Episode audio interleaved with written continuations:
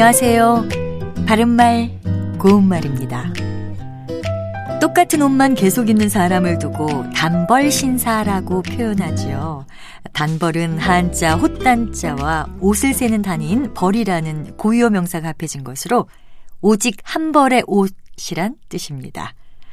호단자를 쓰는 단벌을 고유어 표현으로 바꿔보면 헛벌이 될 텐데요. 그럼 단벌과 헛벌은 같은 뜻의 표현일까요?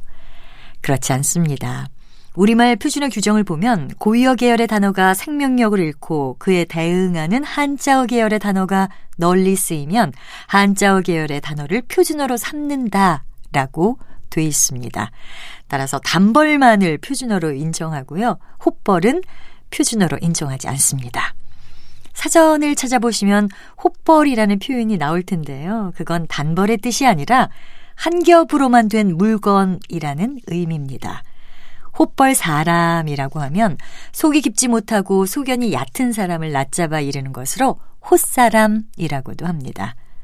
관용구 헛벌로 보다도 있는데요. 주로 부정하는 말과 함께 쓰여서 대수롭지 아니하게 보다 또는 얕잡아 보다의 의미이고 호투로 보다라고도 합니다. 그 사람은 절대 헛벌로 볼 사람이 아니야. 라든지 사람의 외양만으로 호투로 봐서는 안 되지. 이렇게 말할 수 있습니다. 바른말 고운말 아나운서 변희영이었습니다.